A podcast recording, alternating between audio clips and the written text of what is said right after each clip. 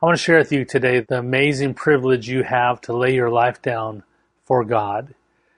I want to paint a picture of what that really looks like to me according to Scripture. The modern church is kind of built on a, an idea of, of serving God and attending church and doing good for God. But there's a walk with God, a place with God where it costs you everything. It's your whole life. It's your whole day. It's all your plans, all your future a traditional church will allow you to go to church on Sunday and Wednesday and, and give 10% of your income and 20% of your time, and then go about your day being a good person. Be a better man, be a better woman. Don't yell at your spouse too much. Don't yell at your kids too much. Don't cheat on your taxes too much. Start to live holier, and then go to church on Sunday and Wednesday. But there is a walk in the scripture available for every believer which means that you have the opportunity, you, to walk intimately with Christ, with the Holy Spirit, for the rest of your life on this earth, and that you yield your life over to Him. Now, the idea of that attacks a certain idea that I go to church and I change. And see, when I begin to learn about transformation, I started to see that it's more than just changing my lifestyle is about transforming who God wants me to be and how important that is as a believer to not just try to be a better person, but to be a different person, to be the person that God made you when you were born again and to grow up in Him. I'm going to start over in Galatians today, chapter 2, and we're going to see what the Apostle Paul used for his wording. Most people, when they go to church, they go with a mess of problems. They just got saved They've been raised living a certain way their whole life, and then they find Jesus. And then the preacher begins to tell them how they should live. And many people adapt to that kind of life. That that's how I want to be. I want to be nicer. I want to be holier. I want to be better.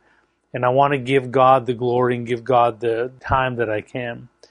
But there's such mu- so much more involved with transformation, where it's not that He's asking you to give your life to Him, the way it is. He's asking you to let go of the life that you you came to him with and to grow in the life that he gave you. See, before you were saved, you had not experienced life. You were in existence, but you were not alive. The Bible says that we are dead. We're already dead. We're born to a dead species. Not dead like a dead animal on the road, but dead as in there was no life in us. And that describes the human race a race of people that have no life in them. They're darkness, they're dead. And so when you get born again, when you ask Jesus in your heart, that was the first moment you tasted life. That's the first moment you experienced real love and real life was the moment you were born again. That day you were created by God and born of God and you tasted life for the first time. I used to make fun of people when they come and say, Hey, uh, you should celebrate me. It's my birthday today. And, and I'd say, Oh, I'm so sorry. I didn't, social media didn't tell me it was your birthday.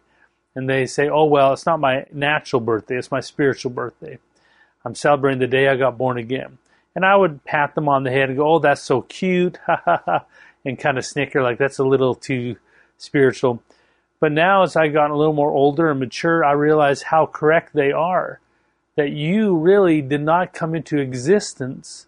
Your life didn't begin until the moment you were born again. Every day, every hour, every minute, until you accepted Jesus, you were dead. You lived in a dead species, a species of death, a species of darkness. And God was able through salvation to resurrect you from death to life. That's the amazing miracle of salvation. You are now a new creature. Old things have passed away. So let's just look at that imagery. Before you were saved, everything about your life, your personality, your characteristics, your looks, your upbringing, your family, your nation, was all of a species of darkness, all of a, a species of death. And then you got born again, and that's the first moment that you tasted life. You breathed in the love of God, you've seen the light of God, you never experienced it before then. And that is when you became a new creature. Now, the problem is that your old creature, this outward body, was not instantly put away. But you were born again inside of that outward man. So now you have an inward man that's alive and an outward man that's left in darkness and death. And so, what many Christians do, and it's the pattern of the modern church, I actually don't blame the regular folk as much as I blame the preachers who have stopped striving to find God and have lived in this realm of a modern church where it's about trying to get more people interested in God rather than trying to get people to grow up in who they are in God. So I, I love to tell the story of the two men who came to church, and one was a doctor, looked good, he was healthy, he's in his 50s, had all of his hair in sharp, had a nice car when he pulled up with his wife and 2.3 kids.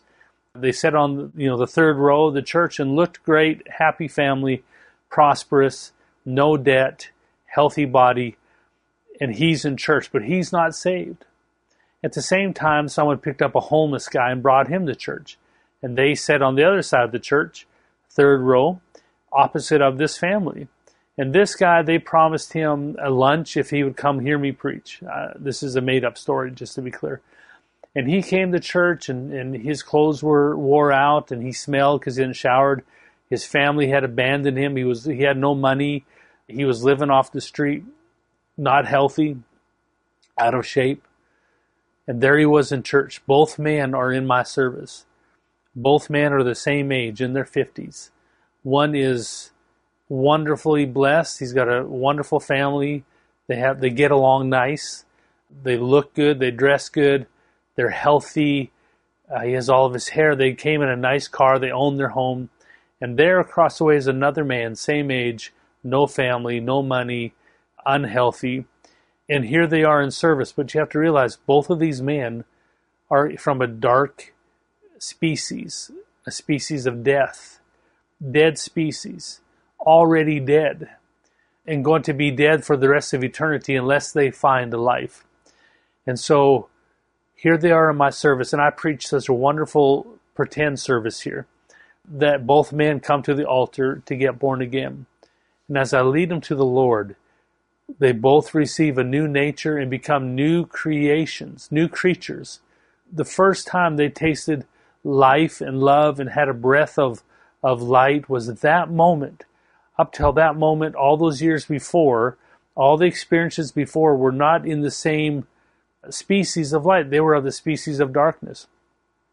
So that was their beginning.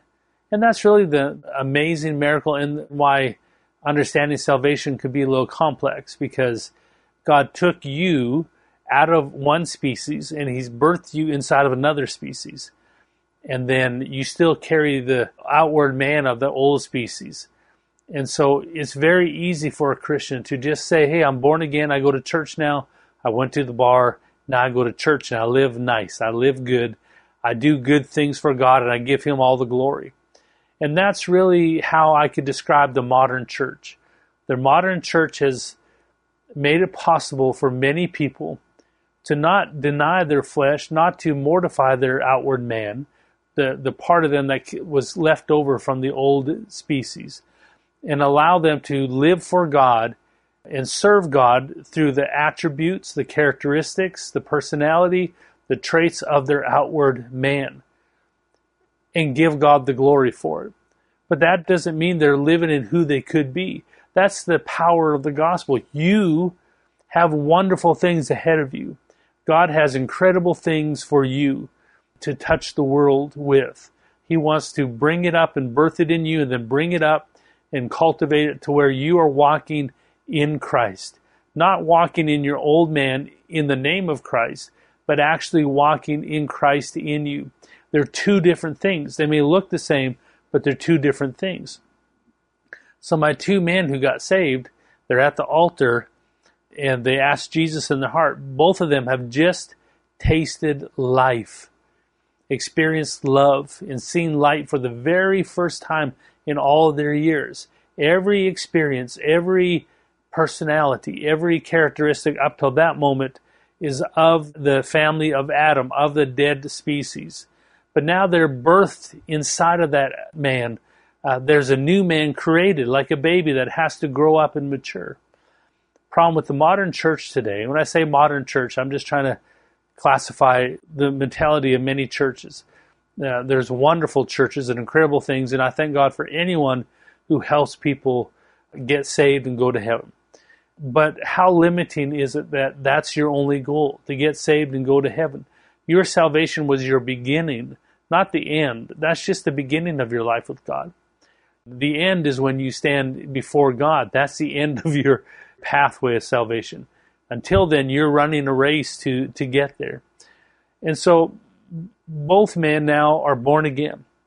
That means that equally they both receive the same nature of Christ in them.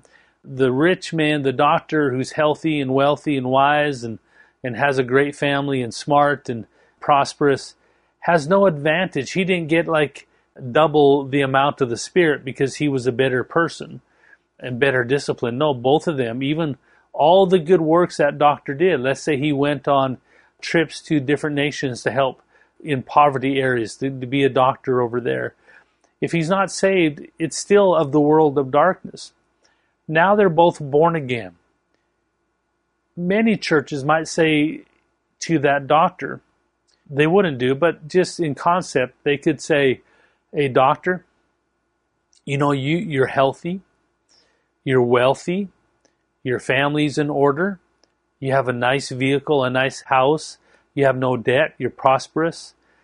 You know, that's everything us Christians are believing for prosperity, health, family, all those things.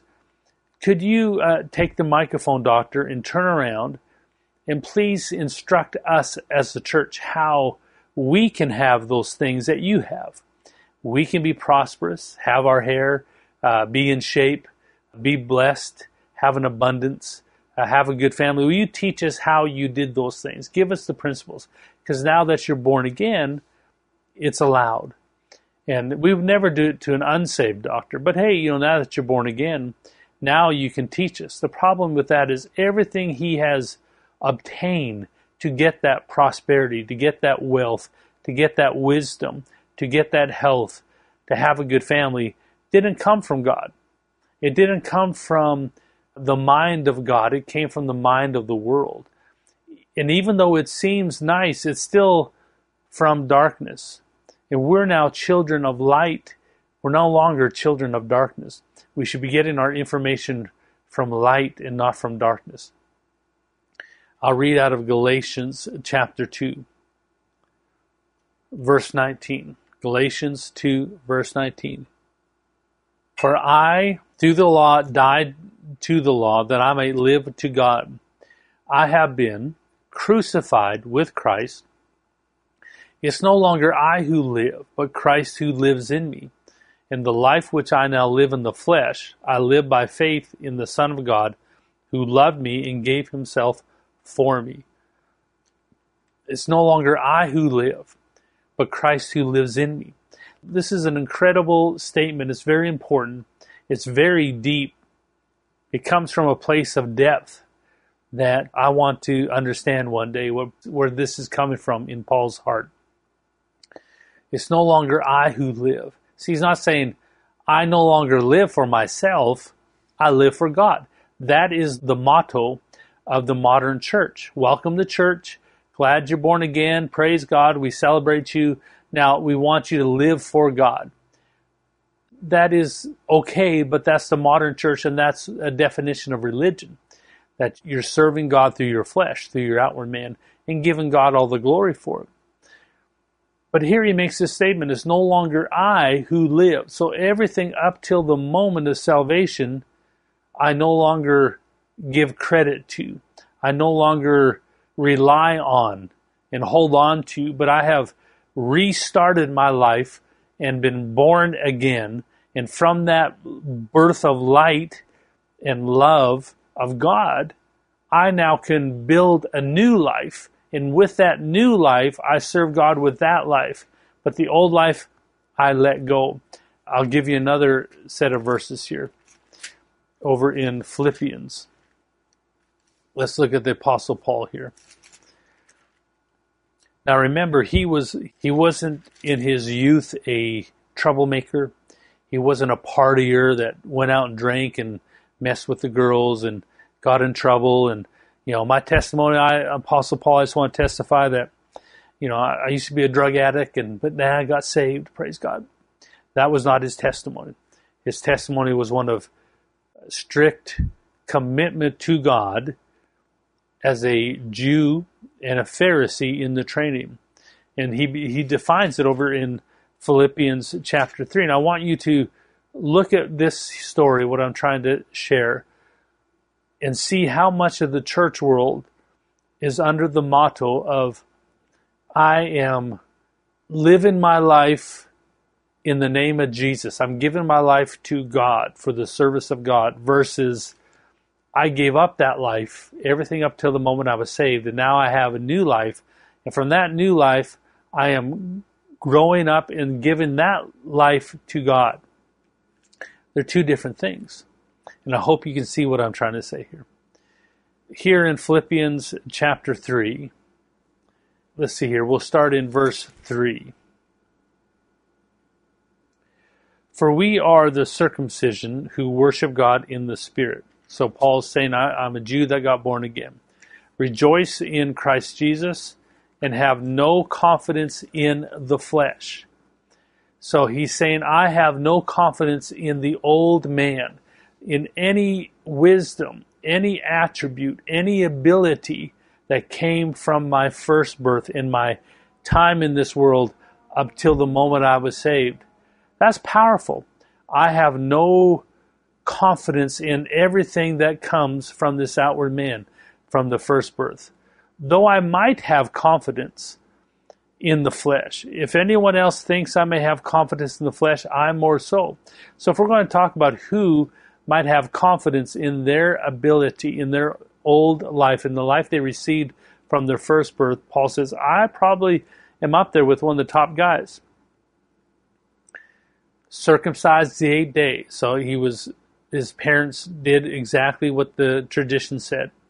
Of the stock of Israel, of the tribe of Benjamin, a Hebrew of the Hebrews, concerning the law of Pharisees. So he was trained from his youth and brought up to be a Pharisee from his youth. And that meant that by the age of 12, they had memorized the first five books of the Bible. And this is Paul's upbringing. I was trained and brought up as a Pharisee of the right tribe of Benjamin. I was I was brought up by the best of the best and trained by the, the most important spiritual leaders of the time.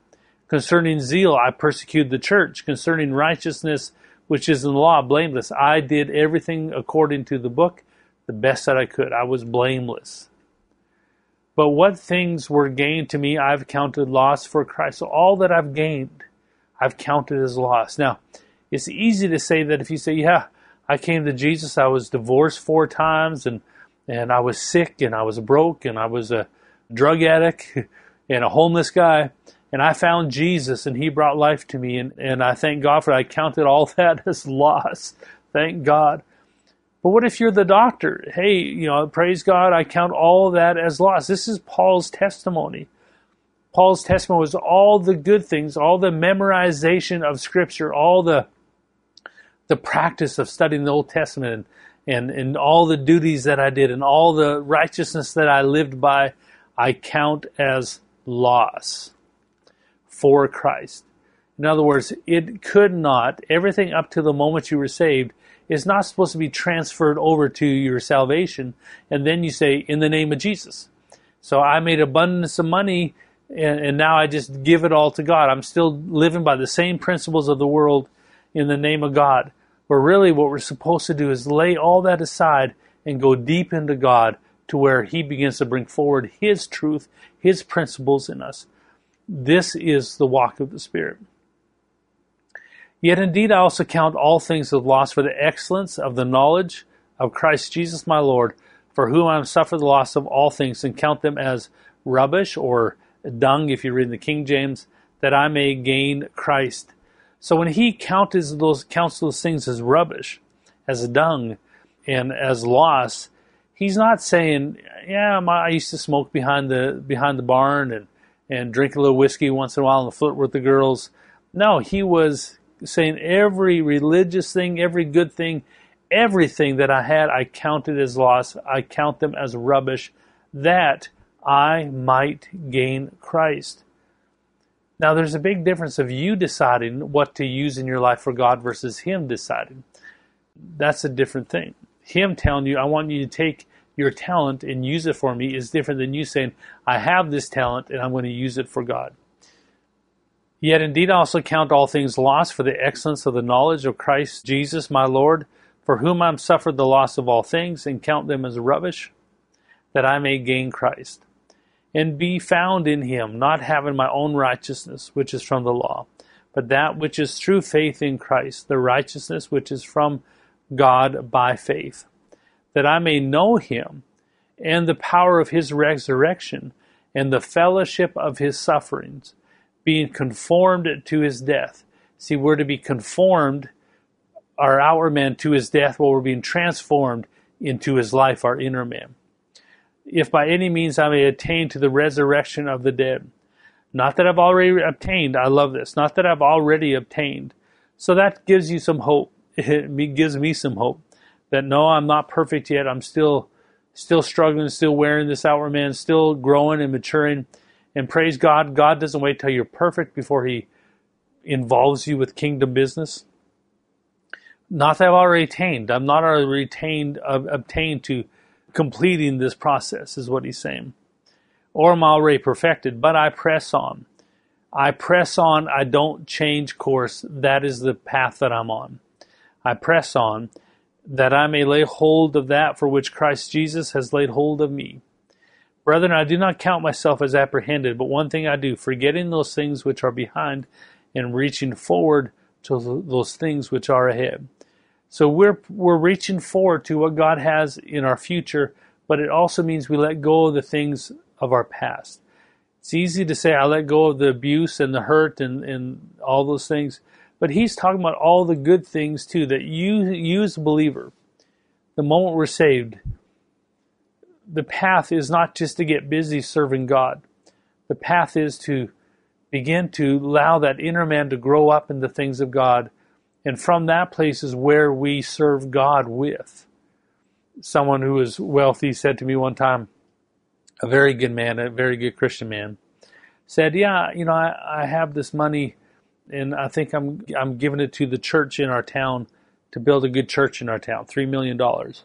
That's the shock and awe that they hit you with when they have lots of money. Yeah, three million dollars, and as a preacher, you got to be cool, like, oh yeah, yeah, yeah. Mm-hmm. And so, I, what do you think? Do you think that God's pleased with me giving the $3 million to build a church in our town? And I said, Well, that's the wrong question. I said, Because it implies that you're given the money for the gospel. When really the proper way to interpret Scripture is all that you have you're at, see you're acting like that money's yours but really as a believer all that you have the moment you're saved is god's. You're no you no longer own anything. Really you're just a steward of god's money. So the real question isn't if god is pleased because you gave $3 million of your money to build a church. The really question real question is did god tell you to use his money for that church? Because if you're a steward of everything of God, then He tells you what to do with it. You don't get to tell Him. That's not a hard thing when you're broke. When you have lots of money, that's a hard thing to tackle sometimes. That even the abundance I have isn't mine, it belongs to God, and He gets to tell me what to do with it. I don't get to do it as I want. I give three million here and I keep the rest over here for what I want. And you can see the pattern in the modern church. You should give so much of your money and then you should give so much of your time. But really, He wants everything, He wants all of us. Let's go over to Romans chapter 6 really quick. Uh, I'll start in verse 2, uh, verse, verse 3. Or do you not know that as many of us as were baptized into Christ Jesus were baptized into his death? Therefore, we are buried with him through baptism in the death, that just as Christ was raised from the dead by the glory of the Father, even so we should walk in newness of life. For if we've been united together in the likeness of his death, certainly we shall also be in the likeness of his resurrection. See, Jesus came to our place of death so that he can be resurrected into life. That allowed you to go from death to life. So you were not born alive. And, and, and I know some of the terminology can be confusing sometimes. You were not born alive. In other words, you were breathing, you were in existence, but you were not born into life. You were born into death, to darkness. A person who lives their life and ends up in hell, they never lived. They've always been in the species of darkness. Every child born is destined to end up in hell if they don't get born again. Now, we believe in, in a certain amount of God's grace if a child, a, a baby dies to a famine or abortion, if a baby dies as an infant, that we believe God's able to justify legally letting them be born again in heaven. But if a man lives his whole life and never knows God, he ends up in hell. And in that process, he has never tasted life. It wasn't that God sent him to hell, he was destined for hell, and God's trying to rescue him from it ever since. So even though he's breathing and he's existing, because once you're born or once you're conceived, you exist for eternity. So he's in existence, but he's not alive. You're not alive until you are born again. You tasted the very life of God. And here it says that we should walk in newness of life. See, that newness of life is that you're born again you have a new nature in you, and also the inner man was brought to life. Now God wants to build you into the likeness of Christ. He wants to build up the characteristics of love and joy and peace and kindness that Jesus had in you.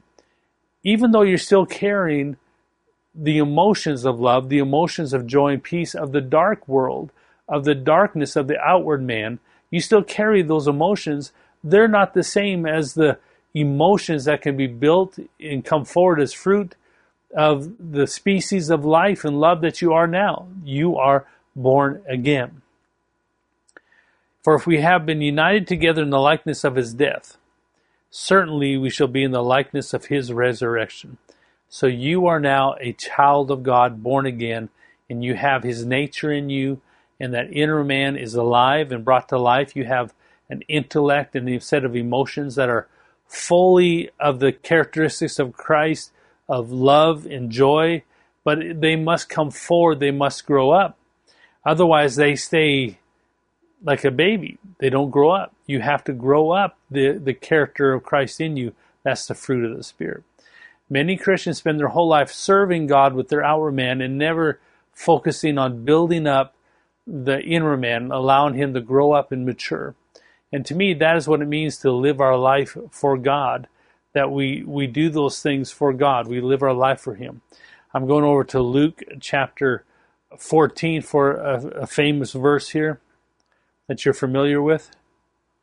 Again, the modern church allows many Christians to take the life of darkness that they were born to from the species of darkness called the human race and take that love and bring it over to the church.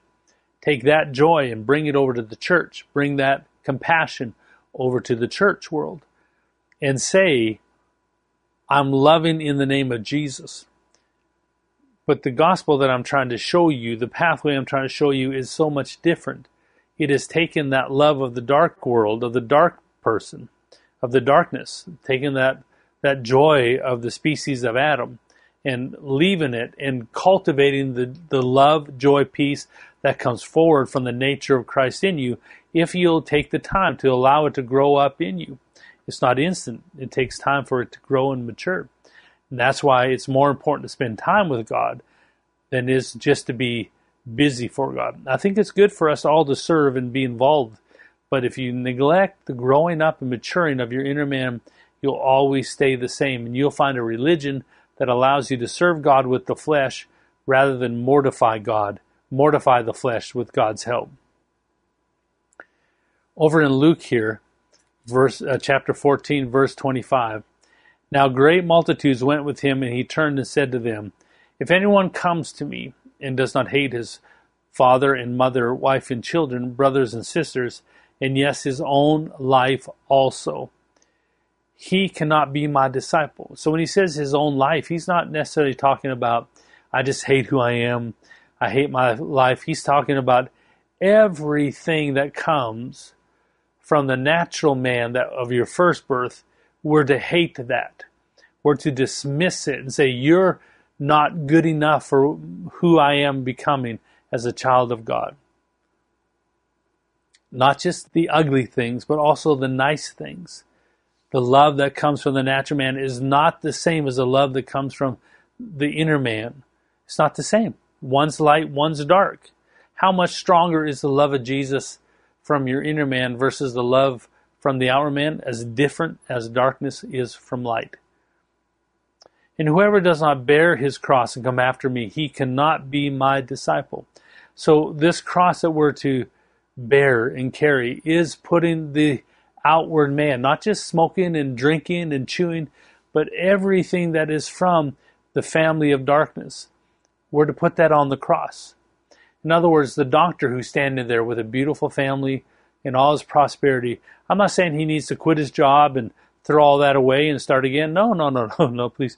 I'm saying that he needs to look at that as all that I gained from this world of darkness. I'm to hate. It's not to lead me. It's not to tell me who I am anymore. I now have the nature of Christ in me and the Holy Spirit helping me to become like Jesus. And so you're to hate all of that. That's the family. Listen, you have to hate your father and mother. And what it means by hate is love them less but it means to hate like i don't love you anymore i don't i don't look to you as my source anymore the doctor cannot say let me tell the church how to walk in prosperity because he has no idea. He has no more wisdom than the homeless guy who just got born again. He has no more wealth than the homeless guy that just got born again. He has no more love than the homeless guy that just got born again. They both are starting at the same place. The doctor who's healthy and wealthy and wise has no more wisdom than the homeless guy because all of his wisdom, all of his ability to make wealth and have a good family came from the world of man, from the world of darkness. That is what we're to hate. Not saying it's stupid, but saying that cannot tell me how to be a child of God. Only God can tell me how to be a child of God. And whoever does not bear his cross and comes after me cannot be my disciple. I'm going to go over here to Second Corinthians. And we'll close with these verses here. Second Corinthians chapter 2. As I look at the modern church, and again, I appreciate every church, every man, woman who preaches Jesus and salvation and helping people to, to stay saved and get to heaven.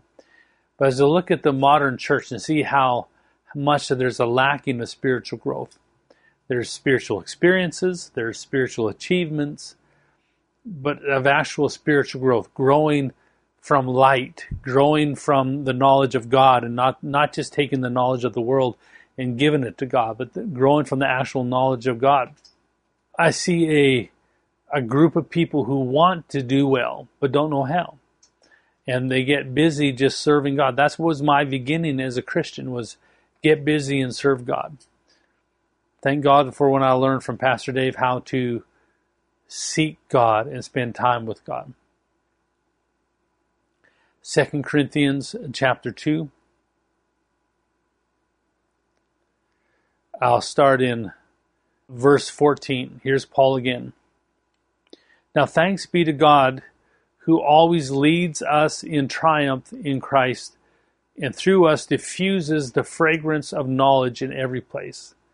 So, in other words, everywhere I go, there is a diffusing, a smell of knowledge of God. You know, my wife bought a diffuser at one time where you put oils in it and it shoots out this smell of oil that's supposed to be clean the air and that and you could smell it as soon as you walk in the house. You can smell the diffuser, this little small diffuser in the corner, you can smell it through the whole house. And Paul says here, thank God who dis- diffuses the fragrance of his knowledge in every place. Everywhere I go, there's a smell. Now you think about it. We all know people who smell good and bad. And whether they smell good or bad as someone walks past you and then there's a a moment of, of nothing and then there's a moment of this smell uh, of strong perfume or, or body odor that just kind of woof hits you. And they're, they've already gone past you, but you can smell the diffusing of the fragrance that they carry, whether good or bad. And we all know people like that. We all know of driving down the road and all of a sudden you go by a, a, a farm and you can smell it. Or you go by a dead animal on the road and even though you can't see it, you know there's a dead animal in a ditch somewhere because you can smell the death. Well, this is the picture Paul is painting. That everywhere we go, God is diffusing the fragrance of his knowledge to everyone around us. And then he says something, then this is so powerful. Let's look at verse 15. For we are to God the fragrance of Christ among those who are being saved and among those who are perishing. So he names two classes of people that smell Paul. One is those who are being saved, and the other are those who are perishing. So one, these are the two classes of people that smell the fragrance of Christ's knowledge through Paul. To the one, we are the aroma to death leading to death. And to the other, we are the aroma of life leading to life. So to those who are saved, we are a fragrance of death, leading to death. But to the unsaved, those who are perishing, we are the aroma of life, leading to life. So this is how we should define our message in the church today. That if you're saved, every message should smell like death to you.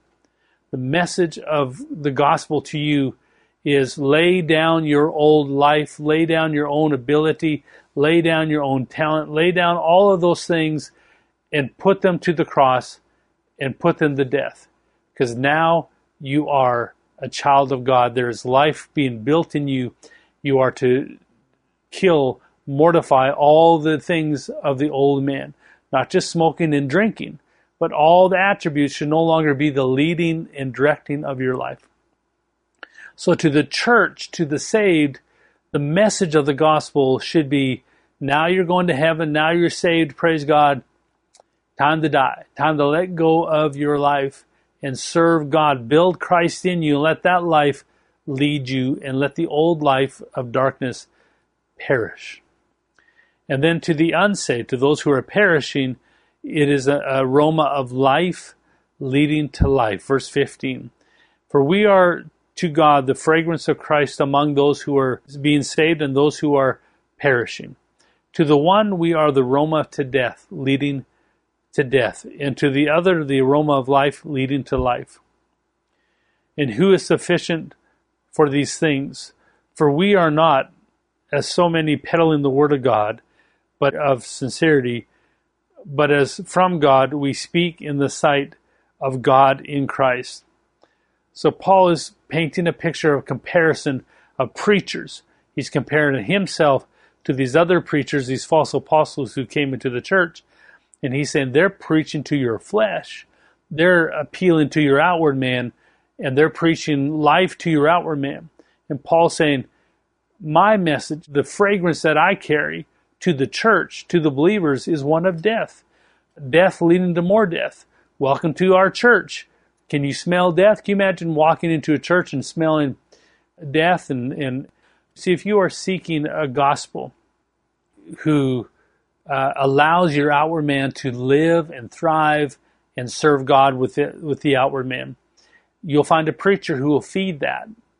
But if you're seeking a gospel which allows God to build Christ in you and mortify the outward man, you'll seek that. And I'm Pastor Dave would be preaching in the church, and a new couple would come and sit in the service, and Dave, Pastor Dave would say, "Now, we're here to pray and seek God and grow in God. Praise the Lord.